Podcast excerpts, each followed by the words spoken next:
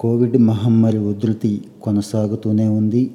దీనికి ముగింపు ఈరోజా రేపా ఎల్లుండా ఎవరూ చెప్పలేని పరిస్థితి ఉంది. ఊళ్ళోకే కాదు మన ఇంట్లోకి వచ్చింది మన ఒంట్లోకి వచ్చింది. కుటుంబంలో ఏ ఒక్కరికి వచ్చినా అందరికీ వచ్చేసే పరిస్థితి వచ్చింది. ఎవరు తట్టుకోగలమో ఎవరు తట్టుకోలేమో భగవంతుడికే తెలియాలి. కోవిడ్ వచ్చి ఇప్పటికి సంవత్సరం అయింది. రకరకాల వేరియంట్స్ వస్తున్నాయి రకరకాల మ్యూటేషన్స్ జరుగుతున్నాయి. ఫస్ట్ వేవ్ అంటున్నాం సెకండ్ వేవ్ అంటున్నాం థర్డ్ వేవ్ కూడా రెడీ అవ్వాలంటున్నాం. అయినా కూడా ఇప్పటికీ చాలామందికి అనేక సందేహాలు ఉన్నాయి ఇప్పటికీ అనేక మూఢనమ్మకాలు ఉన్నాయి అవేంటో ఈ ఎపిసోడ్లో చూద్దాం.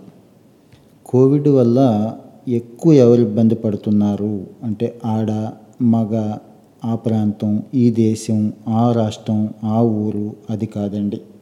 దీర్ఘకాలిక వ్యాధులతో ఎవరైతే బాధపడుతున్నారో ఊపిరితిత్తులు గుండె జబ్బులు క్యాన్సర్ ఇలాంటివి వాళ్ళు ఎక్కువ ఇబ్బంది పడుతున్నారు. అలాగే కరోనా లక్షణాలు ఉన్నా కూడా బయటికి చెప్పుకోవడానికి సిగ్గుపడేవాళ్ళు నాకేం కాదు ఇదేదో చిన్న జ్వరమే చిన్న జలుబే అని అతి గాంభీర్యం పోతూ ఏదో ఒక మెడిసిన్ వాడేసి నిర్లక్ష్యం చూపించిన వాళ్ళు ఇబ్బంది పడుతున్నారు. మూడో రకమైన వాళ్ళు ఉన్నారు వీళ్ళకి ఏ రోగం ఉండదు. కానీ ఒత్తిడి మానసిక ఆందోళన అనే ఒక రోగం పీడిస్తూ ఉంటుంది. వీళ్ళు ఎక్కువ ఇబ్బంది పడుతున్నారు. ఇక కోమార్బిడ్ వాళ్ళు ఎక్కువ ఇబ్బంది పడుతున్నారు. ఏంటి ఈ దీర్ఘకాలిక రోగాలు అనే డౌట్ రావచ్చు. డయాబెటీస్ అంటాం షుగర్. అధికంగా బరువు ఉండటం కూడా దీర్ఘకాలిక రోగమే. ఆస్తమా బ్రాంకైటిస్ ఊపిరితిత్తుల సమస్యలు గుండె కిడ్నీ లివర్ కిడ్నీ సంబంధిత దీర్ఘకాలిక సమస్యలు క్యాన్సర్ వీళ్ళని కోమార్బిడ్ పేషెంట్లు అంటాము అంటే వీళ్ళు చాలా జాగ్రత్తగా ఉండాలి. దురదృష్టవశాత్తు కోవిడ్ వస్తే చికిత్స కూడా అంతే జాగ్రత్తగా తీసుకోవాలి. ఇక కోవిడ్ వల్ల రిస్క్ లేని వాళ్ళు ఎవరు అబ్బా వాడికేంట్రా? వాడు అలా ఉన్నాడు ఈవిడ ఎలా ఉంది వీళ్ళకి ఏ రిస్క్ లేదు అనుకోవడానికి ఏం లేదండి. రెండు డోసులు వ్యాక్సిన్ ఎవరైతే తీసుకున్నారో వాళ్ళకి నూటికి నూరు శాతం సేఫ్టీ ఉంది. ఒక్క డోస్ తీసుకున్నా కూడా sixty to seventy percent safety ఉంటుంది. ఇక పద్దెనిమిది సంవత్సరాల లోపు ఉన్న పిల్లలు ఈ రోజున కోవిడ్ వచ్చినా కూడా సేఫ్టీగా ఉన్నారు. కానీ థర్డ్ వేవ్ ఎలా ఉంటుందనేది చెప్పలేం కాబట్టి వీళ్ళు జాగ్రత్తగా ఉండాలి.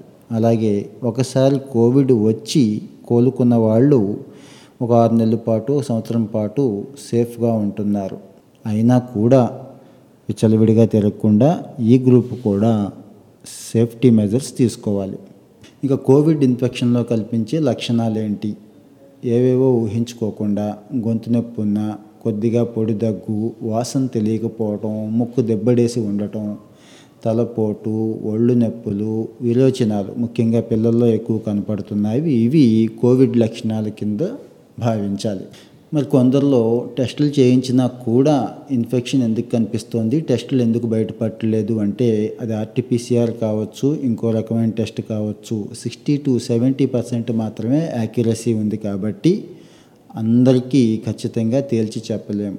అందుకోసమే వీలైతే మరొక మారు చేయించుకోవాలి లేదంటే సిటీ స్కాన్ చేయించుకోవాలి. ఇక ఆర్టీపీసీఆర్ని సిటీ స్కాన్ని ఏ విధంగా అర్థం చేసుకోవాలి? ఆర్టీపీసీఆర్ ర్యాపిడ్ టెస్టుల్లో పాజిటివ్ వచ్చి సిటీ స్కాన్ రిపోర్ట్లో నార్మల్ వస్తే కొద్దిపాటి ఇన్ఫెక్షన్ ఉంది అని భావించాలి. అంటే వైరస్ ఇంకా ఊపిరితిత్తుల దాకా చేరలేదు ప్రమాదం లేదు అని.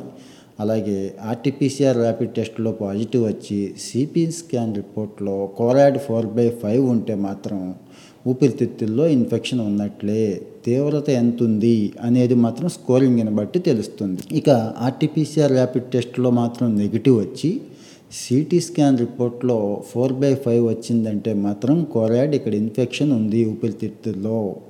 ఆర్టీపీఎస్ఆర్ రిపోర్టు తప్పు చూపించింది అనేది అర్థం చేసుకోవాలి. ఇక సిటీ స్కాన్ ఎవరికి అవసరం? పొలోమని అందరూ సిటీ స్కాన్కి వెళ్ళిపోతున్నారు. సిటీ స్కాన్ అనేది వందల ఎక్స్రేలకు సమానం కాబట్టి ఎవరు పడితే వాళ్ళం ఎప్పుడు పడితే అప్పుడు చేయించుకోకూడదు. లక్షణాలు తీవ్రంగా ఉండి పాజిటివ్ కాకుండా ఆర్టీపీసీఆర్లో నెగిటివ్ వస్తే మొదట జ్వరం వచ్చి తగ్గి మళ్ళీ రెండో వారంలో జ్వరం రావటం విరోచనాలు రావటం ఇలాంటి లక్షణాలు ఉన్న పల్స్ ఆక్సిమీటర్లో తొంభై నాలుగు శాతం కన్నా తక్కువ పల్స్ చూపించిన అప్పుడు మాత్రమే సిటీ స్కాన్కి వెళ్ళాలి. ఇక కోవిడ్ వచ్చిన వాళ్ళలో ప్రమాదకరమైన సంకేతాలు ఏంటి ఇక్కడ నిమ్మక నీరెత్తినట్టు ఉంటున్నారు కొంతమంది. ఏం కాదులే సాధారణ జ్వరం అని. ఇది తీవ్రంగా తీసుకోవాలి. ఐదు రోజులకు మించి వంద పైన శరీర ఉష్ణోగ్రత ఉంటే అంటే వంద పైన ఫారెన్హీట్ ఉంటే అలాగే పొడి దగ్గు పెరుగుతూ ఉన్న పడుకున్నా కూర్చున్నా కానీ దగ్గు వస్తూ ఉంటే మాట్లాడుతున్నా దగ్గు వస్తూ ఉంటే అలాగే రోజువారీ చేసుకునే చిన్న చిన్న పనుల్లో కానీ నడకలో కానీ ఇంకో చిన్న చిన్న పనుల్లో విపరీతమైన ఆయాసం వచ్చినా కూడా ఇది ప్రమాదకరమైన సంకేతాలుగా భావించాలి. ఇక ఇంట్లో హోమ్ ఐసోలేషన్లో ఉంటున్నాం అయినా కూడా కొంతమంది చేతుల ప్రాణాల మీదకి తెచ్చుకుంటున్నారు. ఎందుకు అంటే దొరికిందే అవకాశం కదా అని చెప్పి పారాసెటమాల్ రోజుకి రెండు సార్లు మూడు సార్లు వేసుకోవాలనుకుంటే ఐదు ఆరు సార్లు డబుల్ డోస్ వేసేసుకోవటం. ఆయాసం పెరిగే వరకు కూడా నిర్లక్ష్యం చేస్తూ కనీసం పల్స్ ఆక్సిమీటర్ తెచ్చుకొని ఆక్సిజన్ లెవెల్స్ కూడా చూసుకోకపోవడం. డాక్టర్ సలహా తీసుకోకుండా ఏ మందులు పడితే ఆ మందులు లేదంటే నాటు వైద్యమో లేదంటే చిట్కా వైద్యం మాత్రమే పాటిస్తూ నిర్లక్ష్యం చేసి ప్రాణాల మీదకు తెచ్చుకుంటున్నారు. ఇంకా కోవిడ్ తీవ్రతను నిర్ధారించడానికి కొన్ని పరీక్షలు చేస్తూ ఉంటారు. ముఖ్యంగా వీటిల్లో సిటీ స్కాన్ అనేది ప్రధానమైనది. ఇందులో కొరాటిన్ బట్టి స్కోర్ని అంచనా వేస్తూ ఉంటారు. అలాగే ఫెరిటిన్ అనేది ఇంకో టెస్ట్ ఉంది. సిఆర్పి అని ఒక టెస్ట్ ఉంది.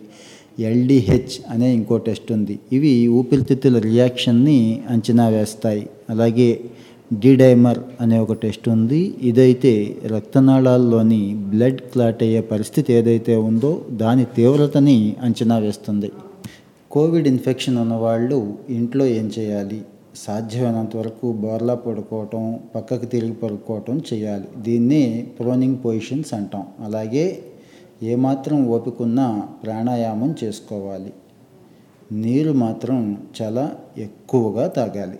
ఇక కోవిడ్ నివారణకి కోవిడ్ పాజిటివ్గా ఉన్నప్పుడు ఏ మాస్కులు వాడటం మంచిది? అంటారు. పాజిటివ్ పేషెంట్ వచ్చిన వాళ్ళు ఖచ్చితంగా ఎన్ నైంటీ ఫైవ్ మాస్కులే వాడాలి.